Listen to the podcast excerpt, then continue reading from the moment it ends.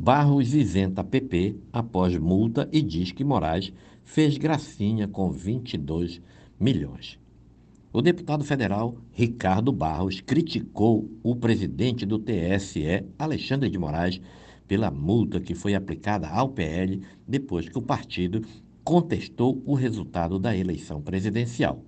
Moraes, com seus ativismo político intenso, fez multa de 22 milhões e 900 mil reais, homenagem ao número 22 de Bolsonaro. Ele tira o número da cartola para fazer graça.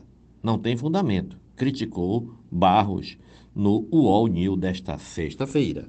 Barros também ressaltou que o PP não fez partido do pedido do PL, por isso não pode ser multado, e apontou que o valor da multa ainda deve ser reduzido.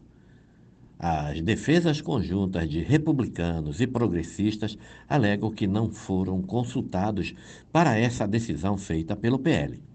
A coligação terminou na eleição. Apenas as propostas antes serão defendidas como coligação, explicou o deputado.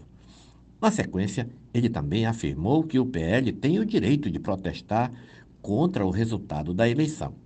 Acho que eles têm o direito de contestar a eleição e têm que contestar resoluções do Alexandre de Moraes que, que influenciaram no resultado da eleição.